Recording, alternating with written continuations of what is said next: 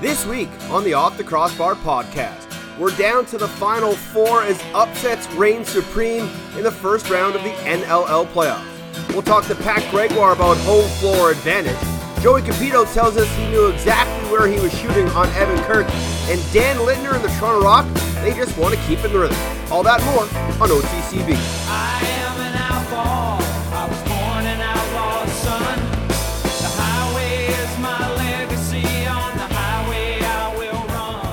What is good, lacrosse fans?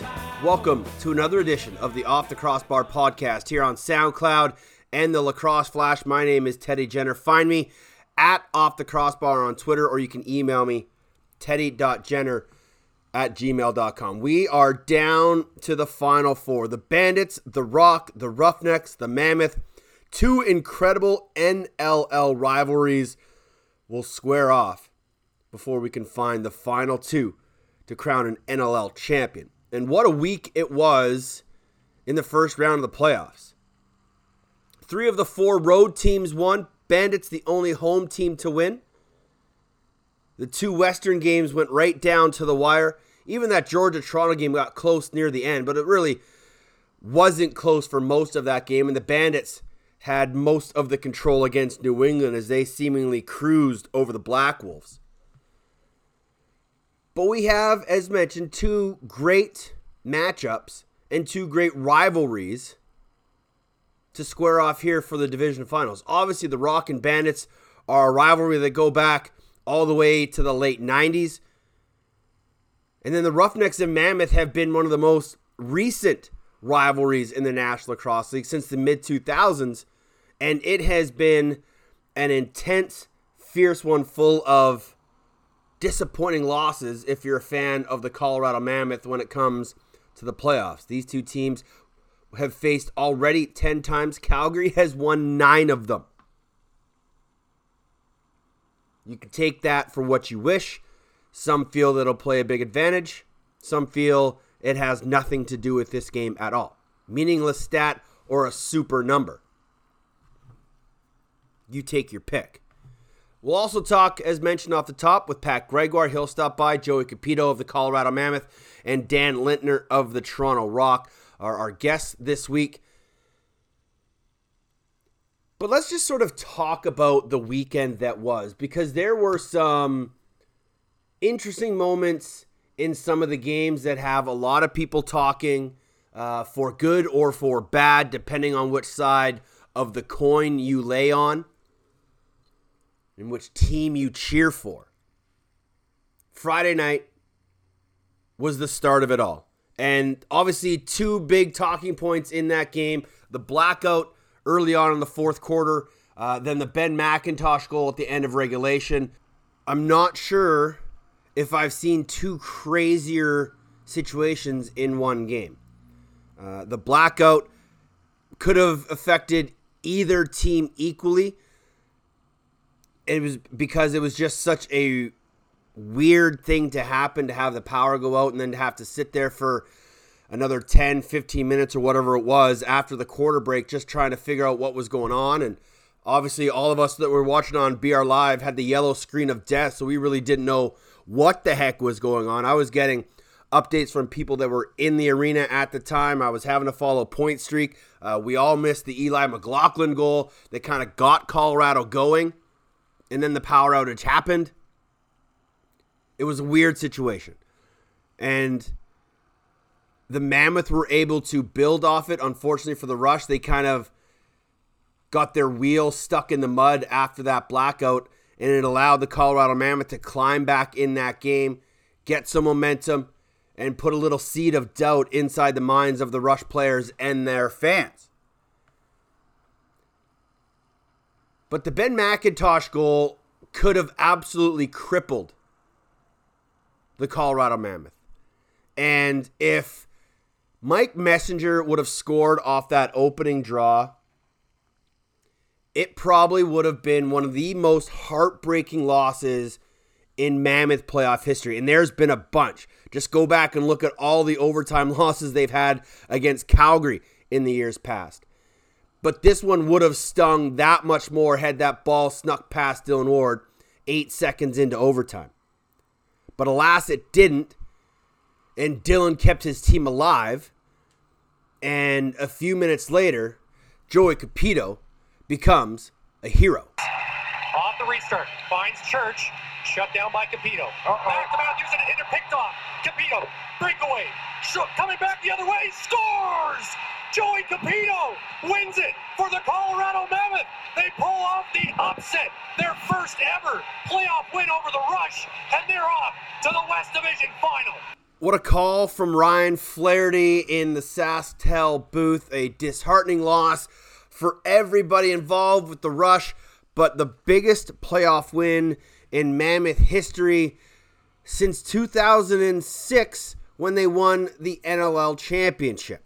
So many great things for Colorado in that game, and much of it stems from having a healthy lineup, including getting Eli McLaughlin back, who had five points, getting Corey Vitarelli back, who was his grinding self, but also getting contributions from Jeremy Noble, who has struggled this year in the biggest slump I've ever seen from an elite lacrosse player.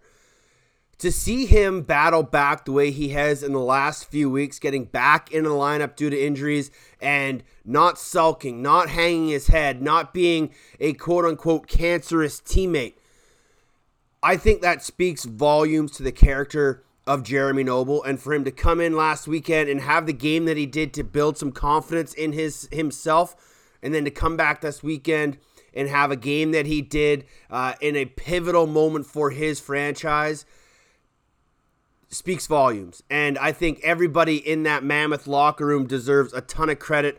Obviously, you got to give huge props to Pat Coyle, Andrew McBride, and Sean Williams, who found themselves a game plan that worked. And we're going to talk with Joey Cupido in a minute. We're going to talk with Pat Gregoire about this as well. But we cannot undervalue the lessons that the Mammoth learned two weeks ago in that butt whooping that they took in the regular season finale. And they learned so much, not only about themselves, but about the Saskatchewan Rush in that game that it actually benefited them heading into the West semifinal. And when you can learn from your mistakes and you can go back and watch film and have a quick turnaround to play that team again, there are incredible advantages to that.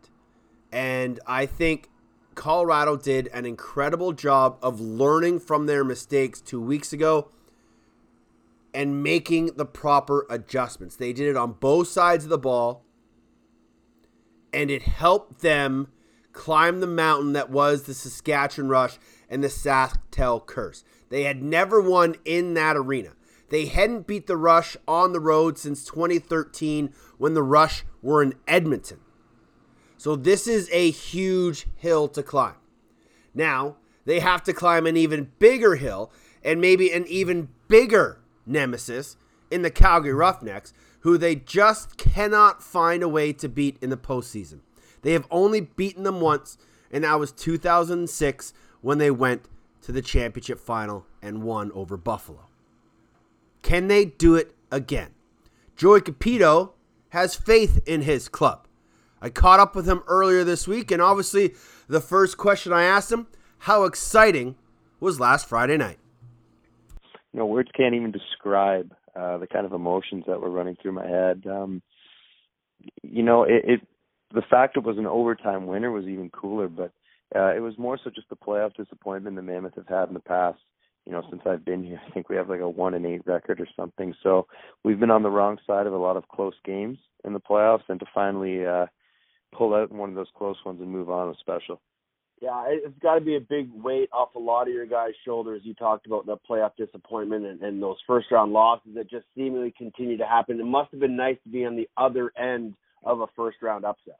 Yeah, it really was, and you know the fact that it was against the Rush, uh, a team we haven't had a lot of success in the past against. I don't think we'd won in that building before. You know they've made four Western Finals in a row, so to beat down the uh, defending champs or to take them down uh, was was a little extra special as well.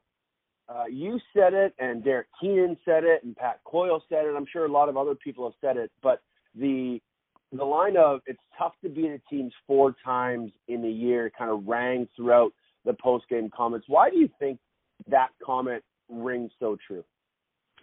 Well, I mean, you look at other sports that have traditional seven game series or even summer ball, right? It's really hard to get a sweep.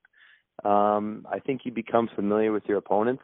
Uh, you certainly make adjustments, and obviously there's a motivation factor as well, right? I mean, Mhm. if you look at the week before, they took it to us pretty bad. They were up 11-1 at half, uh, ended up beating us 13-8. So, you know, it, it's hard to put a team down four times in a row, and um, you know, if you look at our situation, just the way we kind of played the week before in the regular season, we came out with a lot more fire uh, and a lot more jam in the playoff game, and you know, we had a good week of preparation. We knew what they wanted to do, and you know, all those adjustments paid dividends. I noticed in the game the week before, you know, Patty wanted to put Steve Fryer at one point, and Dylan kind of waved him off, almost like I want to be in here so I can continue to learn from our mistakes and tendencies. What was the biggest thing as a group you guys learned about Saskatchewan from the regular season finale to last week? Well, I mean, they obviously came out um, with more of a purpose than us. I don't want to say, you know, we were flat. That- That's the only way you can describe it, I guess. I mean, they were still playing for home floor and first place overall. We already knew our fate. So, not that we didn't care, but we didn't have the same sense of urgency, and you could tell that with our play. Um, but you know, we were able to pick up some tendencies, some of the things they wanted to do offensively, especially, uh, and we made adjustments. We really limited what they want. I think you know, they finished with 10, but a few fluky goals, one at the end there. Uh, Niter scored a dive behind the net, one short-handed one that bounced right in Churchy's stick. So, I mean, all things considered, I thought we played a really strong game defensively. We had a good game plan, and we executed very well. First quarters have been a, a struggle point for you guys this year. You had a good one Friday night. What is it, do you think, that caused you guys to be a little slow out of the gates? Yeah, I don't know if it's it's a mental thing or what, but just kind of the way the season's gone, we've uh, really had to grind. Um, you know, we know we're not a team that's going to put up 15, 16, 17 on any given night. We're a team that's going to try to slug it out and uh, win a low-scoring affair. Um, our offense has certainly come alive uh, a little bit. I think when we're healthy and we have all our guys in there, we're a dangerous offense. Mm-hmm. Uh, but for one reason or another, we just haven't had those quick starts. And you know, we've tried a couple different things in warm-ups, and um, uh, it's obviously a little bit concerning. But you know, as long as the score is close, it doesn't really matter uh, how many goals you're putting up in the first quarter. Absolutely. Um, getting Eli and Vit back was important for you, but how important has it been to get uh, Jeremy Noble back playing at a high level? It's awesome to see Nobes back in the lineup and playing so well. Um, you know, he's been a cornerstone of our offense for the last four or five seasons. Uh, and he had a rough start at the uh, start of the year, but he's been a true professional. He's been working hard off the floor and, and in the locker room. And, you know, to see him come back in and on playoff time and have the success he's had is, is so encouraging, so exciting. And you just know everybody in the locker room looks up to him, and uh, it really fires the boys up when he's able to do that.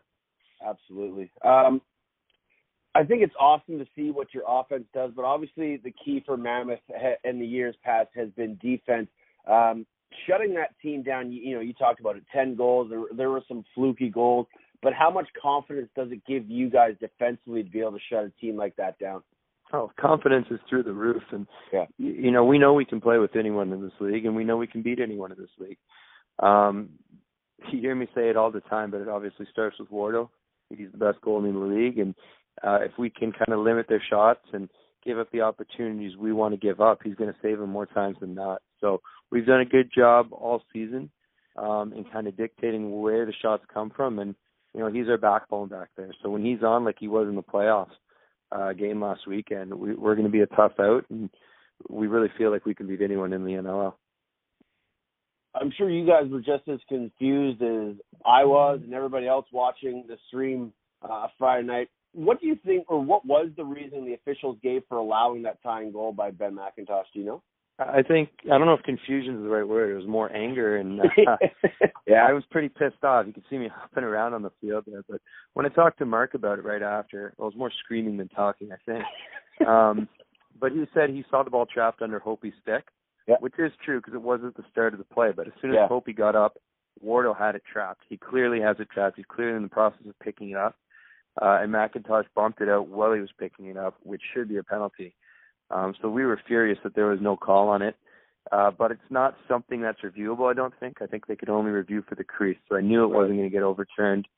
Um, and you know, at the end of the day, like referees make mistakes, and I'm not one to get on the refs because it's it's you know a tough job, and it kind of goes both ways. Like there's going to be good calls and bad calls for both teams. So um, I, I'm more proud of how we kind of battled through the adversity. You know, we didn't hang our heads, and we were, we were able to keep our composure and uh, pull through for the victory. How much of an absolute gut wrencher having a McIntosh goal going would it have been if Messenger would have scored right off the OT draw? It would have been devastating. Like I was on the other end of the floor on the O side for the face-off, and I'm pretty sure I said it out loud, not like this, not like this, yeah, right. as he was running down. But um, you know, I said to a couple guys after, in those situations where you have a call go against one team, usually that team doesn't end up faring too well in the uh the extra frame. So um, you know, Wardo made some big saves in that overtime period. We were lucky actually that there was one off a pipe where I had no idea until we we uh watched the game after. I thought McIntosh just missed the net on that Right. shorthanded uh shot. So a couple of good breaks and you know, just just to be able, like I said, to keep our composure, to fight through the adversity and uh, to come away with the win was massive and something that's certainly going to help us going forward. So you slayed the dragon on the road, which was the rush, and that was a hump, a hump you guys had really struggled to get over since they became the Saskatchewan Rush. Now you have to go and face your arch nemesis, the Calgary Roughnecks, on the road. How excited are you for Friday night and a chance for a little redemption against a team that's sort of always been that team that stuck the dagger in you to end the year? You know, I'm super excited uh, to be playing them. I love playing against Calgary. Uh, I think they're the biggest rivalry in the league, um, at least in the Western Conference. And every time we play, it seems to be a great game. You know, they've certainly had our number in the past since I've been here, but I don't really think anyone cares about that. Or even if you look at the makeup of our roster, right? It's a lot of different guys uh, from the teams that lost them in the playoffs in the past, right? We have a ton of new faces this year, guys with a winning pedigree. So I don't think it's going to play a factor what's happened in the past. Uh, it's all about how well we prepare and uh, how uh, how good of a start we can get off to Friday night. a, a short week for both teams being a Friday, an even shorter week for Calgary, who played on Monday. But what's the biggest focus for you mentally to get prepared for a Friday night game, and probably obviously the biggest game of the year? Yeah, I mean for them playing on the Monday and a couple of cross country flights certainly won't help. You know, we have the luxury of having a few extra days off. We were able to watch the game against San Diego and uh, the biggest thing just mentally is, you know, understanding the film, what they're trying to do offensively for us. Uh, and like I talked about earlier, we really want to dictate um, uh, and set the tone in the back end. Uh, Preparation is going to be be key. I think they're a team that wants to run the floor a lot. They got a bunch of talented players in transition. So if we can really limit those opportunities, we'll uh, we'll have a good chance tonight. You're gonna be a father soon. How exciting is that? That is super exciting. Um, you know, we found out just at the start of the year, and we had that uh, gender reveal that I kind of botched. I'm sure you saw the video. oh yeah, I- you, you're you know better I- on breakaways than hitting a stationary target. I knew I was in trouble because I'm sure you've seen the stick I used. It's one of the Oh, biggest yeah. bags in the league. So they put this little plastic ball, it's almost like a ball pit ball, filled with something. And as soon as I felt it, I said, "This thing's not going to come out." And it's not really like you could do a, a practice shot with it. So just Yeah. tried to jam it out, and it uh, didn't work too well. But we're su- we're super excited about uh, about having a little girl, and uh, you know, I'm sure the next few months are going to fly by. uh, you'll get less and less sleep as the days get closer and closer. I'm sure. Yeah, the boys have been telling me, the ones with kids, that uh, enjoy it when you go away on the weekends. That's when you catch up on your sleep. So. uh, Joey, it's always a pleasure, man. Uh, a, a bigger goal in your career have you ever scored? Uh, that has to be the biggest by far. That was had to be an incredible moment. You, you, you mentioned uh, after the game that you, you you had to stop thinking. Uh, was that just a, a hope and shot play, or did you kind of have a tendency of Kirky there? No, so I, I, I mean, I get in trouble when uh, I overthink the breakaways, and usually it's when you have too much time and you start Yeah. thinking about fakes and stuff. But um after I picked it off and I kind of looked back and saw I had a few steps on Churchy, so he wasn't going to get me. I could really just focus on the shot, and you know, I saw how he was standing in the net, so I knew exactly what I wanted to do, basically from center, and um, I just tried to not think about it and just react and, and just let it play out, and you know, it worked out. It went in the back of the net, and I, I was I was pretty excited about it. Did you black out for a minute? A little bit, like people were chirping my reaction um after. It's kind of like a Phil Mickelson 04 Masters win where I get that Oh, little jump with the stick yeah. in the air. Yeah. Someone told me that, yeah. So I, I I was honestly just so excited. Um I didn't Yeah. really know how to react. Um just the thought it was more so the thought of the season not being done that uh you know, we get to come back and do this for at least one more week and you know, I, I love this organization, I love my teammates and I, I'm so happy that we get to uh, have an opportunity to uh, play in the Western Final now. Lightning Joey Cupido of the Colorado Mammoth, the hero last Friday night in their West semifinal against the Rush. They are now moving on where they will face the Calgary Roughnecks in a one game West final. The winner, of course, is going to advance to the National Lacrosse League Championship. And if you look back in the annals of history, when Calgary won their first NLL Cup and Colorado won their first NLL Cup back in the early 2000s, they both beat the Buffalo Bandits for that championship. So, maybe history might find a way of repeating itself this year for either of those two clubs, but obviously, the Toronto Rock will have something to say about that as well. But let's stay in the West for a quick minute and talk about San Diego and Calgary, a Monday nighter down at Pechanga Arena in sunny SoCal. And I know that there are people who will say, you know, Mondays are tough for players and coaches and the organization because of travel and missed work and people aren't able to get to games on Mondays as easily. I get that. But as a fan of lacrosse, to be able to watch lacrosse on a Monday night, even a late Monday afternoon for us West Coast guys watching the Eastern game, there's not much things better than that. And I've said this before as we grow as a league, Mondays might start to become more of a thing. And if we're going to have a 30 team league, as the commish would like, we can't have all 30 teams playing Friday, Saturdays, and Sundays. We're going to have to expand our reach deeper into the weekdays. So Monday wasn't the worst thing. There was over 8,000 in Georgia, uh, 5 plus thousand in San Diego. Obviously not huge numbers, but decent crowds for both of those games and even a Saturday night crowd in Buffalo was a little bit lower, but I think this Saturday in Buffalo, the crowd is going to be quite raucous.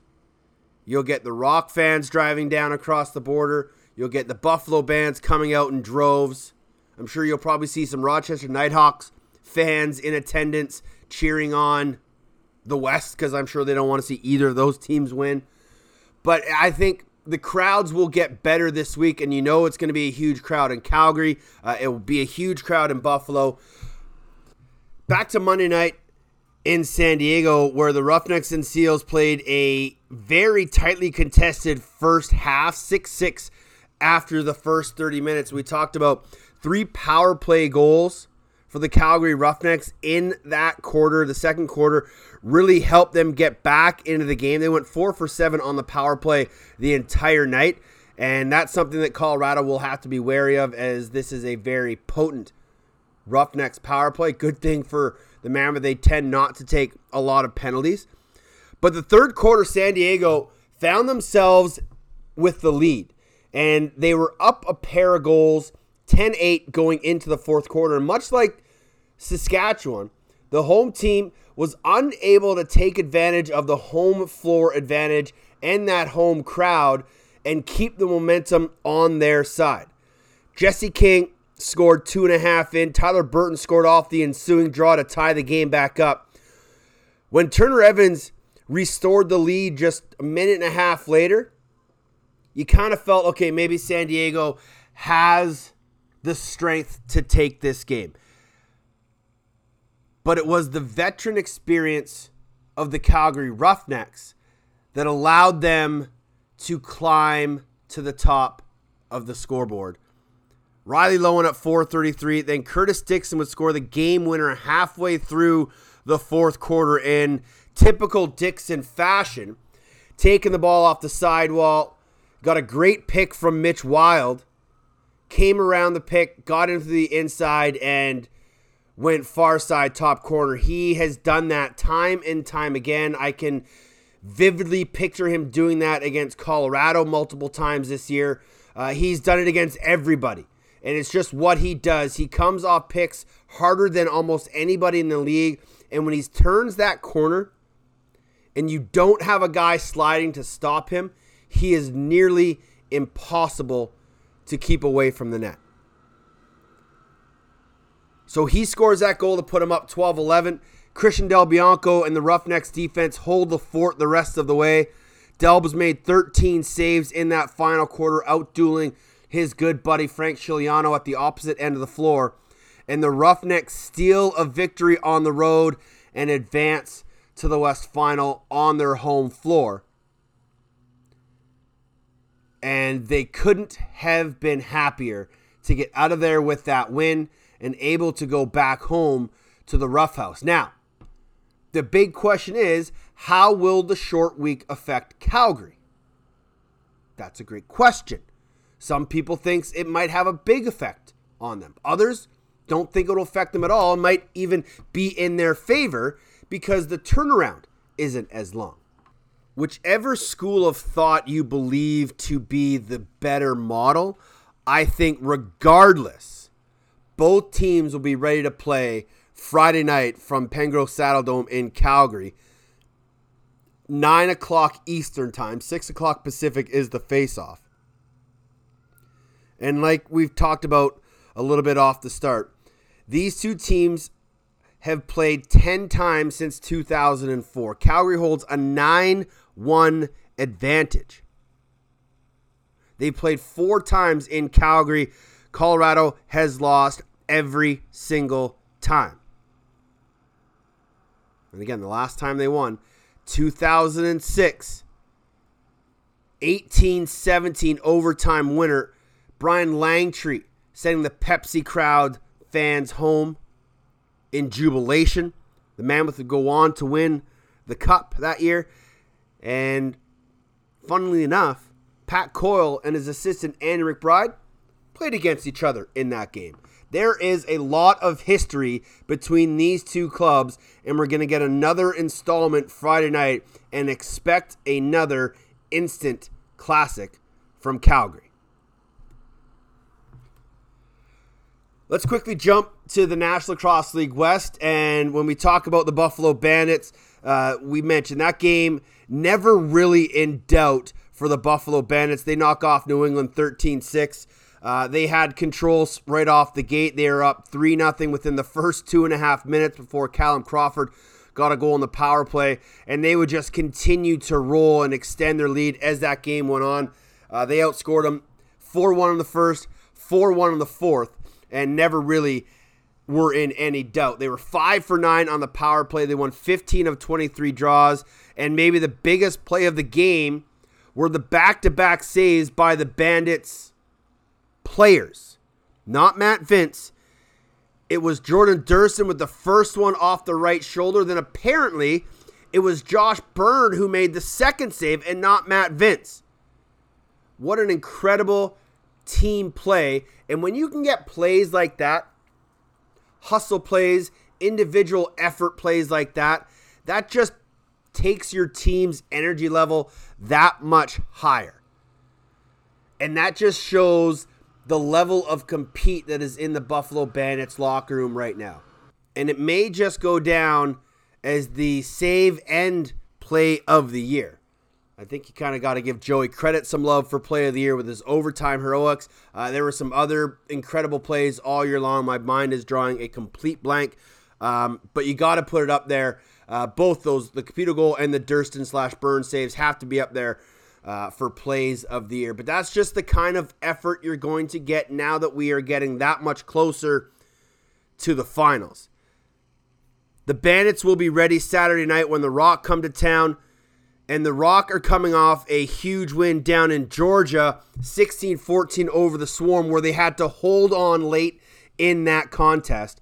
They had the lead, they were sort of in mini cruise control. It was 13 to 8 going into the fourth. But Georgia had different plans. They scored the first two goals, only to have Toronto reply with two more of their own. And then Holden Cattoni with an extra attacker, and then Adam Jones into an empty net, and that seemed like it was going to be it. Two and a half minutes left in the contest. Seemed like Jones had sealed it for Toronto, and they were going to cruise. But then Randy Staats on a power play just 20 seconds later. And then Lyle Thompson and Shayne Jackson going six on five in the span of 26 seconds got it to within a two goal game.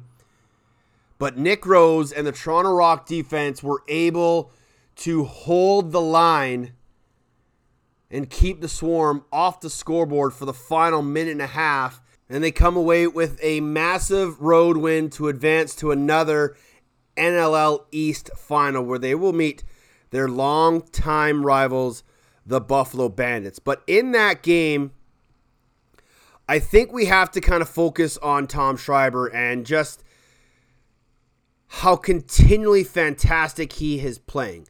The one goal that he scored, it was almost a James Harden step back three off his back foot, low to high elevator, top corner plat past Mike Poulin. He just continues to impress every time he is on the floor. He had six points, four and two.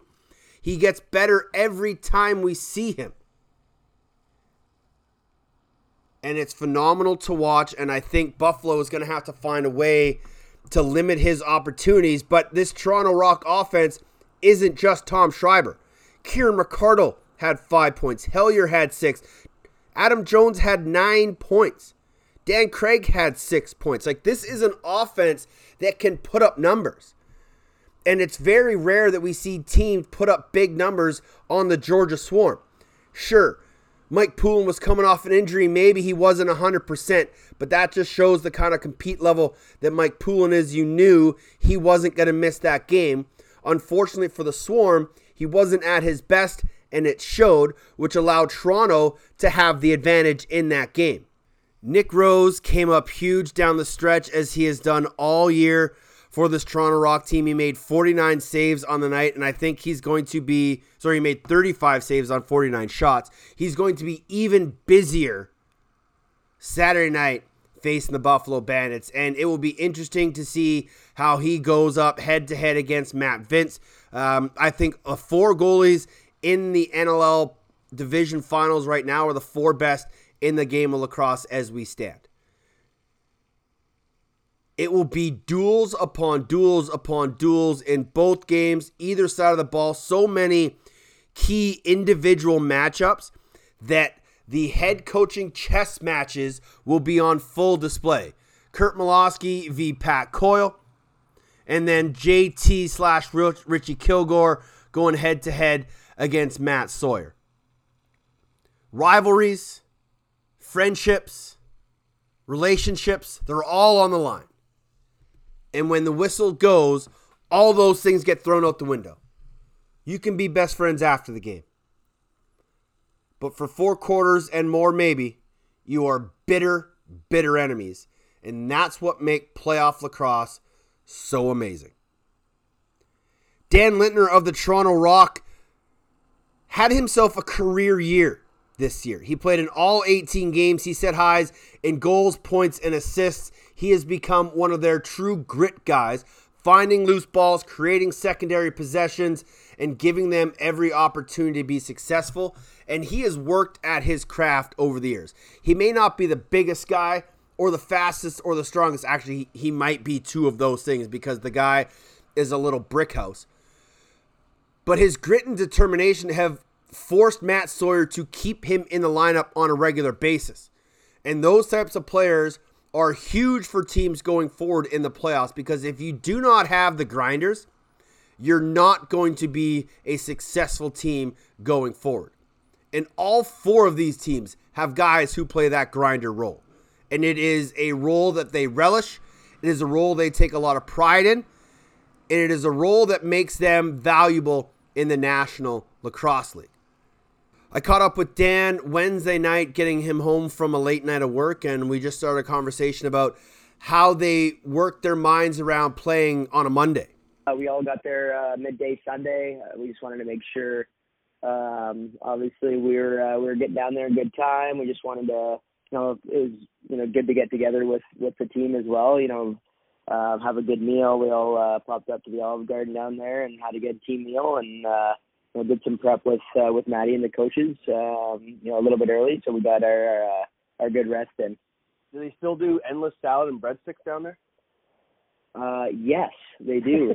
that is uh, one of the beauties of uh, of the Olive Garden. I may have had one or two too many breadsticks myself. um, that was a, a great game for you guys. Obviously, got a little dicey near the end, but how were you guys feeling as that game progressed, knowing what was at stake? It's always uh you know it's playoff lacrosse right you're uh you're going into it with uh with a mindset of you know we're we're going to win this game we're not uh you know, no matter who we're playing, we're we're heading into that as uh, you know, we're going to come out on top. Uh, like you mentioned, it did get a bit uh, a bit dicey at the end there, but uh, you know, we uh, we came into it with a game plan, and you know, for uh, for majority of that game, I think we uh, we executed on it pretty good. That second quarter obviously was a big turning point. You guys outscored them six to two. Was there a bit of a momentum shift, or was it something that Coach Matt Sawyer saw that kind of allowed you guys to change the tide? Yeah, it's uh, it's it's a it's, it's a game of weather in the storms, right? Like obviously Mhm. they came out and uh, and got up pretty quick, and um, you know Maddie does a, a you know an awesome job of of keeping us pretty uh, pretty even keel.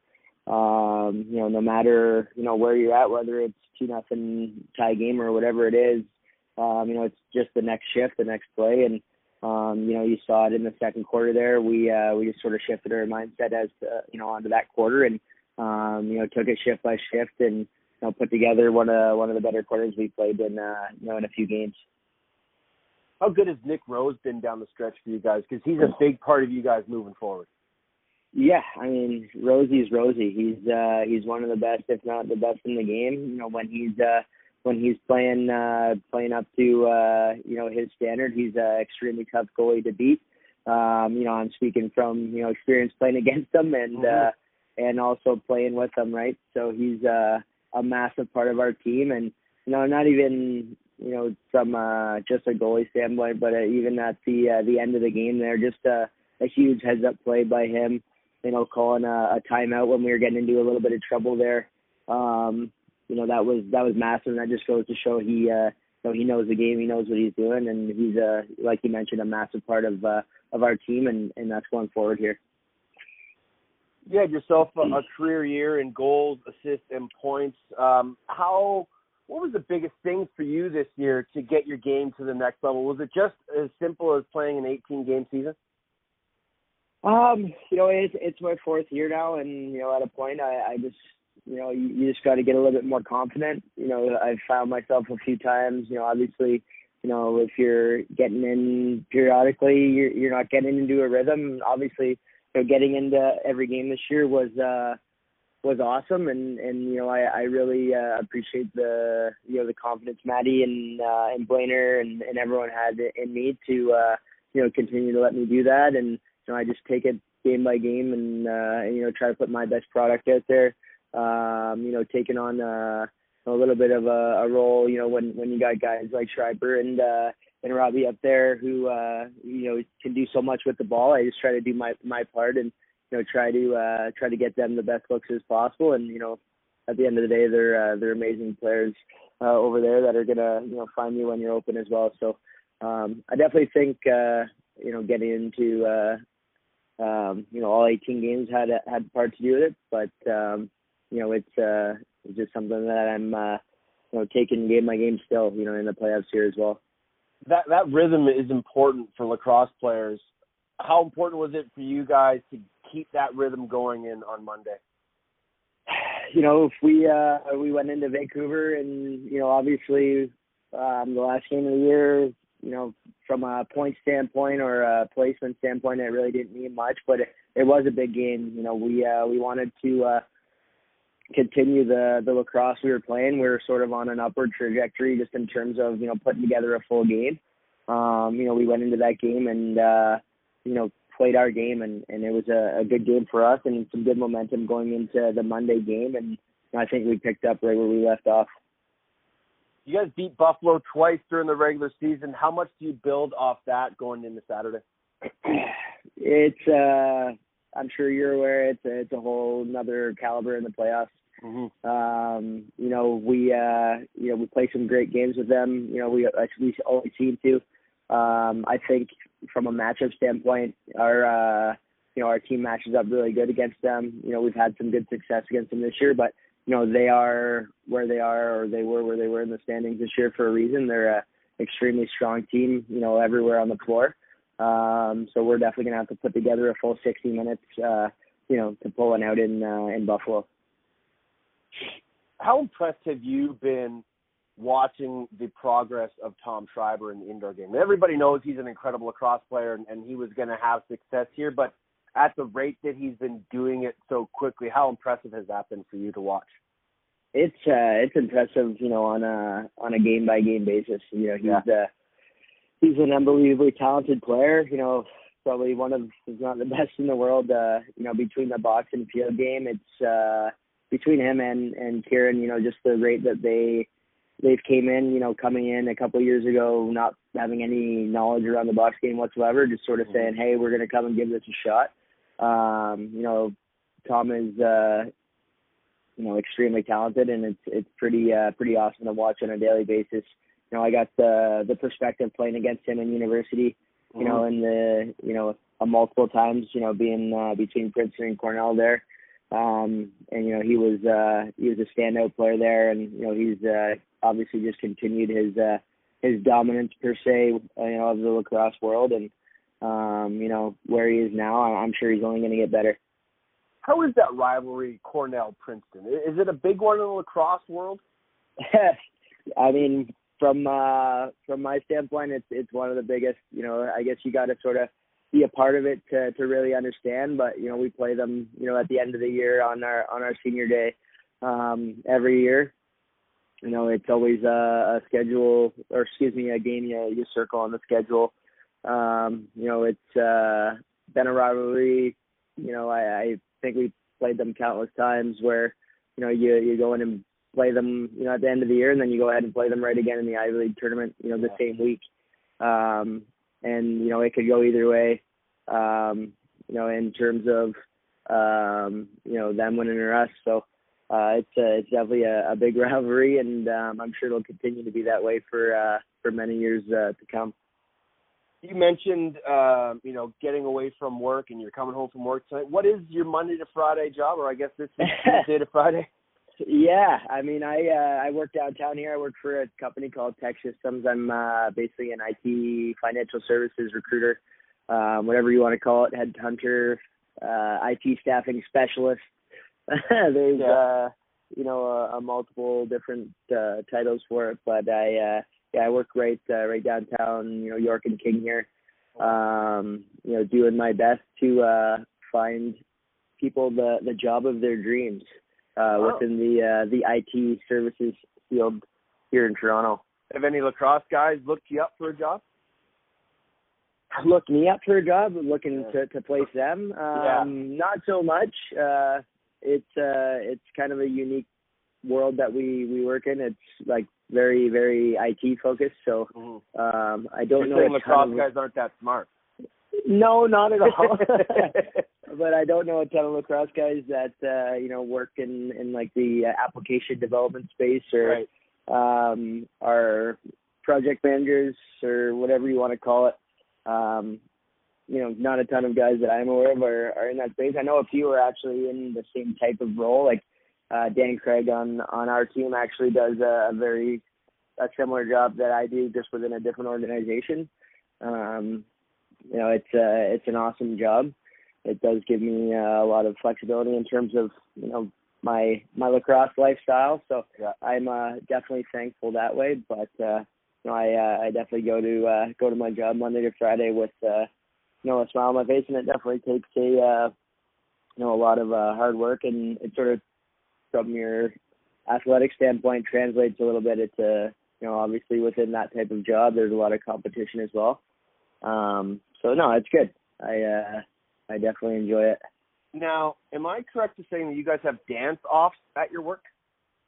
Uh, I uh, I take it you're uh, referring to some of the stories I post yeah. uh, on my Snapchat there. I would call it a dance off. It's more or less just like a um, a camaraderie thing within uh, within our office. It's it's more for people, you know, when they place their their first person within their job. It's Yeah. sort of like um, I guess a tradition to put together a small dance, and you know everyone gets to celebrate that. It's you know it can get a little bit awkward, but you know everyone just has a good time with it. It's uh, it's pretty funny.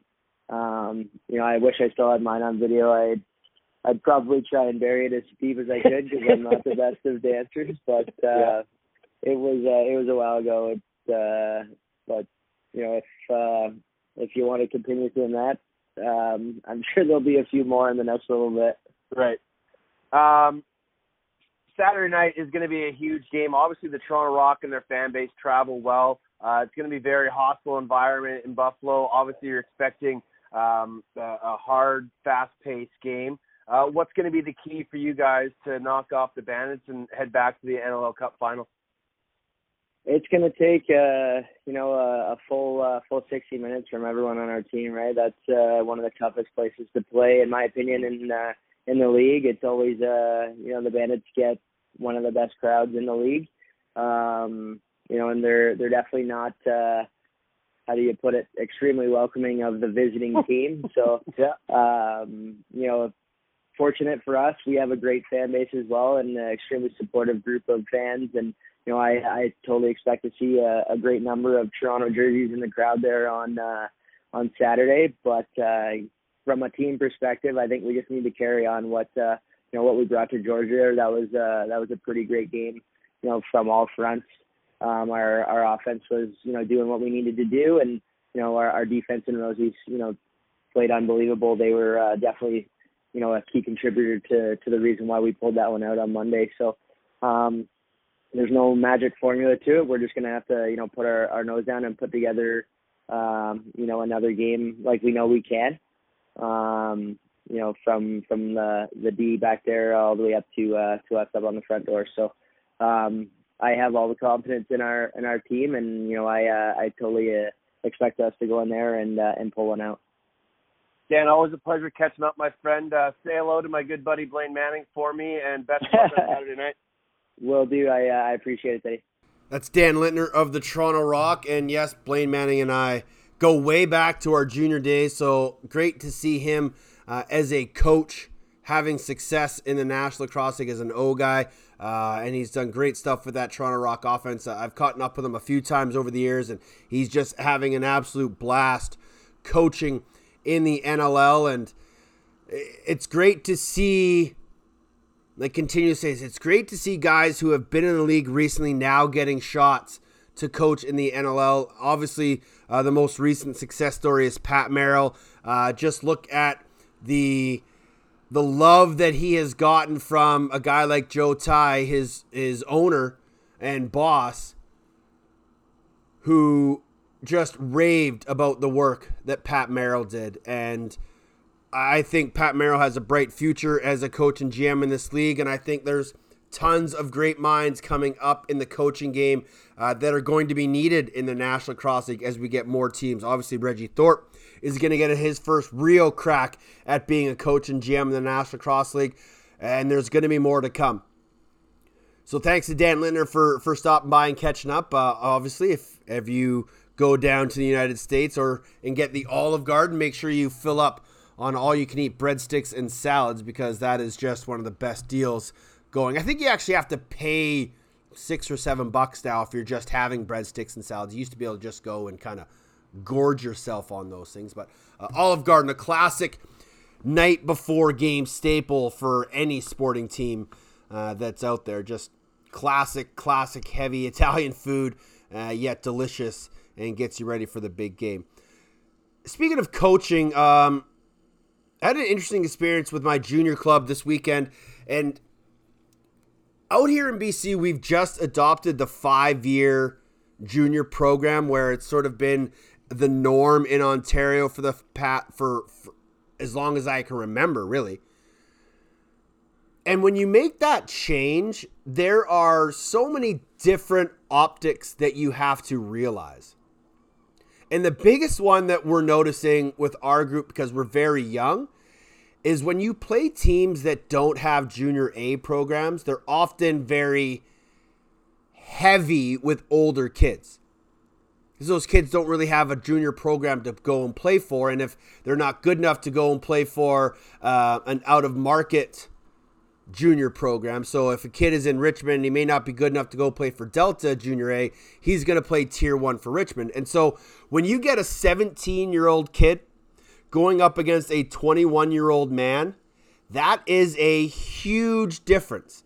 And we saw it a bunch in Richmond this weekend. And it gets more and more apparent at just the age gap in junior now. And I know Ontario's been dealing with it uh, for years, but it's still a new thing out here in BC, and it's just crazy to see a young kid that can't grow facial hair, that's got acne, um, still kind of trying to figure out uh, his body type and if he's going to grow into his body. And then he goes and has to drop the mitts with a guy who's got a shaved head and a full beard that he probably shaved off this morning. And it grew back that fast it's a bit of an eye opener. And some of our kids had a bit of an eye opener this past weekend, and I'm sure uh, a lot of fresh faced 17 year olds in the BC junior leagues are are experiencing that as well. Um, but it was just kind of funny watching uh, the dynamics of kids in the junior A leagues these days now in BC with the five year program. Some kids benefit from it. Some kids who are 17 years old are relishing in the fact to play junior A. And we've even called up kids that are 16 year old midgets, and they love coming up and playing the junior game. It's more free flowing, it's more physical. Uh, the refs let a lot more go. Kids can actually specialize offense or defense or even become straight transition players. It's just a very interesting and wonderful experience all at the same time. So, uh, if you get a chance to go watch some junior lacrosse, especially uh, the Tier 1 Junior B guys, go give them some love. Um, there is that stereotypical optic that Junior B is jungle lacrosse. It's no good. It's just a bunch of goons fighting. Uh, that couldn't be further from the truth. So, if you got a chance, uh, Junior B is some really, really good lacrosse. And and the Junior B in Ontario obviously has been around a lot longer, so it's more established, and you see a lot more high quality caliber players playing Junior B. Uh, we kind of see that out west a little bit, but guys who are that talented usually find their way to the Junior A ranks. And we've already had a bunch of our kids from our tier ones get called up to the Junior A Shamrocks, and they are relishing in that role and having a great time at it. So, uh, junior lacrosse is growing, it's coming a long way uh, across our country, and it's only going to get better with proper growth, uh, proper coaching, and proper leadership from those that head our sport. Let's have a chat with Pat Gregoire. Every week, we take a peek around the NLL. So many stories to tell. Let's hope our guest gives us more than stats. It's time for a chat with Smoke and Pat. It's the playoff edition of a chat with Pat, joined now by Patty Gregoire. Smoking P, how are you, buddy? Doing good, man. The sun's shining, and uh, I get to talk to you, so things couldn't be any better. Wow, that's. Whew, I'm a little flushed now. I, I don't know what to say to that. Um, I appreciate you giving me some time. Your Ironhead have a big game on Wednesday, so I know you got to prepare, so we won't Yep. keep you long. But uh, a first round weekend in the National Lacrosse League playoff, and boy, what a weekend it was. Oh, it, it, it was unbelievable. I mean, with the, the upsets that we saw, the performances uh, from some of these teams, uh, every single game. I mean, obviously the Buffalo game, uh, not quite as tightly contested, but even in that game, there were some unbelievable moments. Uh, most notably that that Durston save, uh, maybe the save of the year coming from a player. Uh, but from start to finish with the weekend, and I also kind of enjoyed the the Monday night lacrosse. I'm not going to lie. Obviously, from a league standpoint, I could see why it's not ideal. But uh, for a guy sitting on a couch has nothing else to do on a Monday, heck, that was that was pretty awesome. Absolutely was, and I think you know as we've talked about this before, and I'm sure everybody else is kind of thinking about it as the league grows and expands. We're going to have to get away from Fridays, Saturdays, and Sundays, and hopefully the ideal goal is to have this a full time sport playing throughout the week, and so hopefully uh, Mondays might become a regular thing down the road. Oh, I would love it, and I, I think you you are right. Obviously, right now it's not ideal, just with the fact that the players, a lot of guys are having to get that off work, and uh, the crowd's not quite as ideal. But I think once we get into it, like you said, when players are are uh, more full time, this is where NLL can take advantage and and really really you know own a Monday night lacrosse where nothing really else is going on, or uh, even with those certain markets uh, where you can have you know every Monday or every Wednesday, these people know that that's the home night of eh, you know whatever team, rather than it always being on the weekend and having to compete with so much else. Well, you don't want to compete with Monday Night Raw, do you? Oh, that's true. Very true. Very so maybe true. Tuesday. Tuesday, Tuesdays might work. Um, let's start with Friday night, the Mammoth Rush game. Uh, everybody pretty much had picked the Rush to win that game. How much do you think the Beyonce power outage affected the Rush? you know what? To be quite honest, I, I think obviously it, it, affects a little bit, uh, but you could even argue that maybe because the way that Colorado was, was rolling, it, it allowed them, or sorry, didn't allow them. It kind of took some momentum away from them. So I, I don't think that's an excuse that Rush fans can use. Um, and I know that there have been some some Rush fans saying that the officiating wasn't very favorable in, in their favor with some moving pick calls and even that that crease or uh, goalie interference uh, call at the end. Uh, but at the end of the day, uh, the Mammoths were the better team, and you rarely ever get to hear this. But I think Pat Coyle outcoached Derek Keenan. Derek Keenan, for once, Whoa, maybe his entire career, Hot, Hot take alert. he may have been outcoached him. Not the fact that Derek Keenan coached a bad game. It's just that Pat Coyle, Andrew McBride, and Sean Williams came up with a perfect game plan. Uh, but the fact that they've played each other so much this season, you give three lacrosse minds that long to look at tape and, and that much abundance of tape.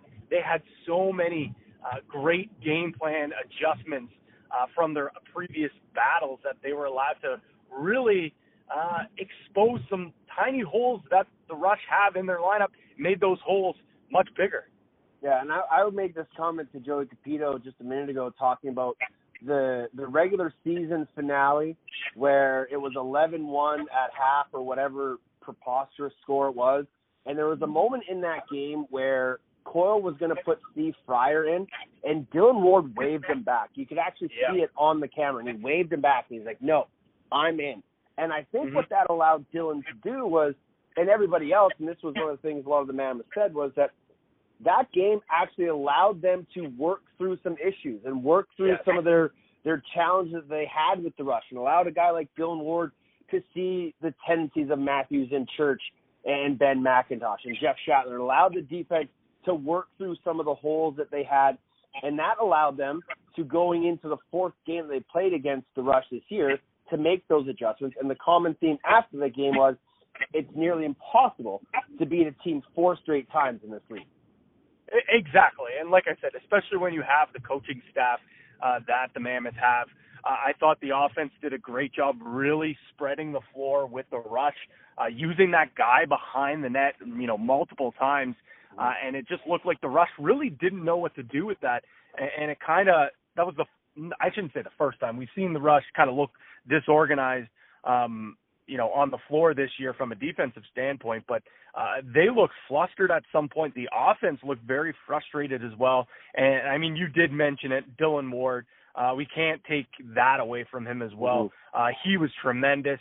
Uh, and he just seems like one of these goaltenders, one of these players that, uh, you know, when the the the light is brightest, he shines so big. Uh, and there is no stage too big uh, for Dillon Ward, and I, I truly believe that was the case. Uh, last time we had, you know, you had me on last week. You, I had to pick which upset was more likely, and I picked New England. Uh, but I did say if Colorado was going to pull off the upset, uh, Dillon Ward would have to be their best player. And I think maybe with the exception of Ryan Lee, who had a tremendous first NLL playoff game, uh, I think you could say that Dillon Ward and maybe Lee, and let's let's also give a, a good coaching staff uh, bump there as well because uh, that that game plan was perfectly executed with the offense and the defense as well. Saturday night, Buffalo wins. We kind of mentioned that it was just a, they had control of that game pretty much from the onset. Um, they are looking like probably the team to beat right now overall. Um, on Monday, the Monday Nighters, Toronto goes into Georgia, pulls off the upset. Calgary goes into San Diego, comes back and pulls off the upset. Three of the four road teams won. Home floor advantage didn't seem to be much of an advantage. No, it really wasn't, and I, I'm not too sure if maybe uh, with the fact that those Monday night games they really weren't you know raucous environments, just due to the fact that it was a Monday. Uh, there wasn't that much time to really push um, for ticket sales, and and two markets that kind of you know have had some up and downs. Obviously, San Diego has been tremendous this year, but we have seen some games not quite as filled as we did near the start of the year. In Georgia, we all know that how they've been uh, with crowds. So that's one thing there that I think definitely home floor advantage wasn't nearly as a, a big uh, advantage for the home team. Uh, but I think maybe we just put too much stock into those uh, top seeds, and me especially uh, with Georgia. But I, I guess I really underplayed uh, the health of Mike Poulin because Mike Poulin was not himself. Uh, he was letting in goals that we never see him let in. We know that uh, with the Toronto Rock playing them this year, the way that their offense had success was a lot of outside shots down at his feet. Uh, but there were some outside shots that were, you know, hitting his stick and trickling in, uh, and just really, really just uncharacteristic goals against uh, for Mike Poulin. So I think that was a, a big factor within San Diego. Uh, I, I just think maybe that, yeah, you know what, Calgary was the lower seed. At this point in the season, I think Calgary's the better team. Mm-hmm. Uh, they they started out slow. I think a lot of that had to do with the bye week. Uh, but as they got going, they were chugging along. Obviously, those two majors uh, were absolutely heartbreaking uh, for San Diego. It Yeah. just seemed like they couldn't get anything going.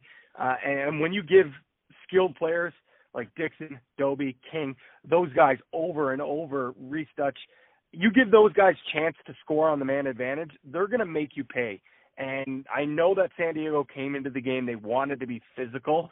Uh, but once those two majors happened, you, you would honestly want to think that they have to say, all right, guys, we have to dial this back a little bit because, you know, we're just getting killed on the penalty kill right now. And ultimately, you look at the, the stat line, special teams was, was the big difference by the end of the game.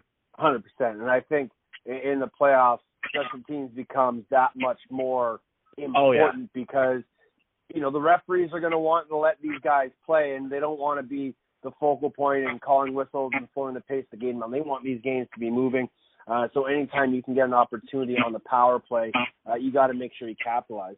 Um, so we got Buffalo, Toronto, which is an incredible rivalry, and we got Calgary and Colorado, which continues to be one of the best playoff rivalries in the National Lacrosse League. Which is the juicier matchup? Honestly, these these two, it's so tough to pick uh, because, like you said, juicy, sexy, whatever you want to call it, uh, it is going to be two great games of lacrosse. You start with Toronto and Buffalo, like you said. That that's a storied, uh, historic rivalry between the two teams. They hate each other. Uh, it doesn't matter which players uh, go through each team throughout those organizations. Uh, it just when as soon as you throw on a Toronto Rock sweater or you throw on a Buffalo Bandit sweater, you immediately hate the other team. Uh, and I think that with Toronto as well, uh, handing half the losses of Buffalo this season, it proves that they match up so so well. Uh, that in itself, yes, Buffalo's the team to beat. But if there's a team to beat them, it's been the Rock this season. Mhm, Whereas mhm. you look in the West, there's more of a recent history uh, between the two teams, like you said, in the playoffs. Uh, and with Calgary playing spoiler so many times, we're thinking this is the year that the Mammoth are going to get over the hump. They're going to go uh, and they're going to win a championship, or they're, they're going to get to the West Finals.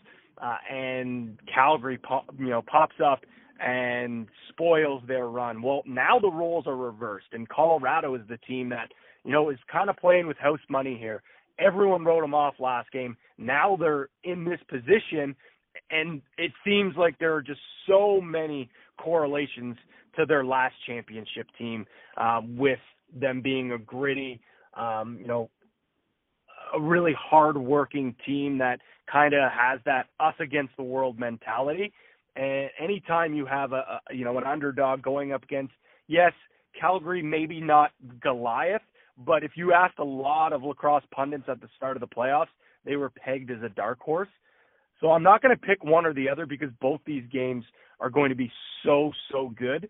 Um, but and, and I think either team could win at this point. Sweet cop out. Um, Toronto beat Buffalo twice. Colorado beat Calgary twice. There those early wins and those wins in the season play any advantage, or do we throw it all out the window? I think you've got to throw it all the, out the window, especially with Toronto and Buffalo. That first game of the season, or I believe it was the second game of the season, Buffalo was still trying to figure things out. Matt Vinc really didn't know what he was getting into with that defense. Uh, and Matt Vinc is the type of goalie where he really likes to play his style that that works well with him, and it just they weren't jiving. So Mhm. if you look at that game, I think you throw it out. The second game as well, it just, I mean, you can take that or whatever. Uh, but the, the the last game they they both played, these are two offensive powerhouses, and there was, you know, only 13 goals scored, I believe. No, Uh, so no. No, there's Was it- 23 goals scored in that game. That was that was the OT game. okay, the OT, and then the following game was The, no, the one before that, the one before that, the middle game was the eight six game. Right there, you go. So Yeah. we've seen two completely uh, different stories between the three games. Yeah. So I think you have to throw it out. And if I'm the Toronto Rock, obviously you like to go with what's working for you. And this Toronto Rock team, it seems like this year has lived and died by the outside shot. I thought they were going to die by the outside shot playing playing against uh, Georgia in a playoff game. It seemed to work for them. But you're going up against Matt Vinc. He's going to Mhm. eat up all those outside shots. Obviously, Jones, Schreiber, they're going to sink some shots from the outside. Uh, but I'm looking to see some more transition goals. Challen Rogers is going to have to be an X factor, and I think that the Rock are going to have to get to the middle. A guy like, uh, you know, Johnny Powless, he's going to have to be a big, big X factor as well. Mhm. They can't just rely on their big shooters from the outside. If they're going to come out on top and beat this wagon of a team that is led by Matt Vinc, they're going to have to get to the inside. They're going to have to score in transition because that outside shot and relying on uh, power play, uh, that's not going to cut it against the Bandits come postseason. Patty, always a pleasure, my man. Uh, good luck to your Ironheads Wednesday night. I know it's going to be a, a big game for you fellas, and we still have hope that the Founders brings us both together. Hey, that would, that would be uh, a little bit of a Cinderella story for us, but uh, we certainly would take it. That's for sure. There he is, smoking Pat Gregoire, joining us each and every week here on the Off the Crossbar podcast. Great stuff from Pat. Um, it'll be interesting to see if if the three point shooting mentality of the Toronto Rock um, has favor against the Buffalo Bandits. If they can get inside on that Buffalo Bandits defense and get towards Matt Vinc and make him work and not just continually throw outside bombs and let him soak those up. Interesting little tidbit in that the two lower seeds, Toronto and Colorado, beat the home club two out of three times this year. So take that as a super stat or meaningless number. You get to decide. Does that play advantage or does it not play advantage? We've seen in past that teams learn from their past mistakes. They will go back and watch every second of every single game and dissect it to the minute millisecond. Every step, every shot, every fake will be scrutinized, will be studied, and will be taken note of. And we've talked that the minds of these four coaches are of the utmost experienced. And they will have game plans for every situation, for every possibility. And even within those situations, they will have plan B, C, and D. Because we all know that off the first face off, everything pretty much gets thrown out the window. You could be down 4 nothing in a heartbeat and have to change your plan of attack. You could have an injury the night before in practice. Knock on wood for all four teams that that doesn't happen. But there will be moments in both of those games where the coaches are like, okay, we've planned for this moment. We know exactly what's going to happen. We know what we're going to do. Let's see if we can execute. And I'm thoroughly excited to watch the chess matches between both sets of coaching staffs, or all four sets of coaching staffs for that matter. Before we get going, uh, the Western Lacrosse Association announced some rule changes. Uh, we've talked about uh, in the past how um, the BC Junior League is moving away from a stationary 30 when teams are shorthanded. So now the 30 second shot clock runs. That will now happen in the WLA as well. Um, some are for it, some are against it. I'm on the fence. I was a huge fan of players ragging the ball because it's something that I did and I enjoyed doing. The energy that a player gets from his home crowd when he's ragging a ball, um, there's not too many more energizing moments. To hear the crowd when you split through a double and run to open space and keep the penalty time winding down I thrived off of that, and players thrive off that. I remember watching Dan Dawson rag seconds and minutes and minutes and minutes off penalties. The Evans brothers were incredible at it whenever we used to play Peterborough in Mann Cups. It could be a momentum killer for teams. And yet at the same time, it is a momentum builder for the team ragging the ball. But the con side of the argument is that it some people feel that it punishes the team that is on the power play because if they can't get it back, they may never get an opportunity on the power play. To which I say, you have an extra man, go get the ball. Again, being a guy who ragged it, not always the easiest thing to do when you have a guy who is skilled and adept at ragging the ball and or putting his thumb on the ball so you can't knock it out. Little tricks of the trade. So I can see the argument for both sides. I just liked the nuance of having a stationary 30. I, I was a fan of it, and I'm sad to see it go. Now, the other rule change that the WLA is implementing this year is that they will no longer play 10 minute non sudden death overtime. They will still have overtime, but it's now going to be five minutes sudden death, three on three. Let that sink in for a minute. Five minutes, sudden death, three on three lacrosse.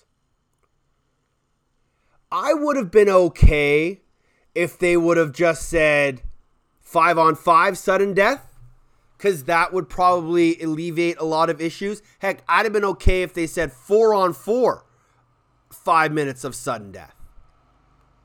Three on three makes it a little too much for me. I think it's great because it opens up the floor, and I'm always a fan of three on three lacrosse. I'm just not sure how this is going to play out. Um, obviously, I don't think we will see any more ties in the WLA. Uh, we weren't having that many ties to begin with. That's why I kind of feel this move is a little, a little much. That's why I think if you would have just even if you would have just said 10 minutes of sudden death, five on five, I'm fine with that. But bumping down to three on three of five minutes, I think that was a little rash and a little too much. But I think in the excitement of in the want to keep being the games exciting and not slow the pace of things down, which is one of the reasons they moved to a moving 30. I think it's great. I think any time you can have excite excitement in overtime is great because there were times where it's five on five and it wasn't sudden death. There was a little lacklusterness to it. Sudden death is the way everything should be.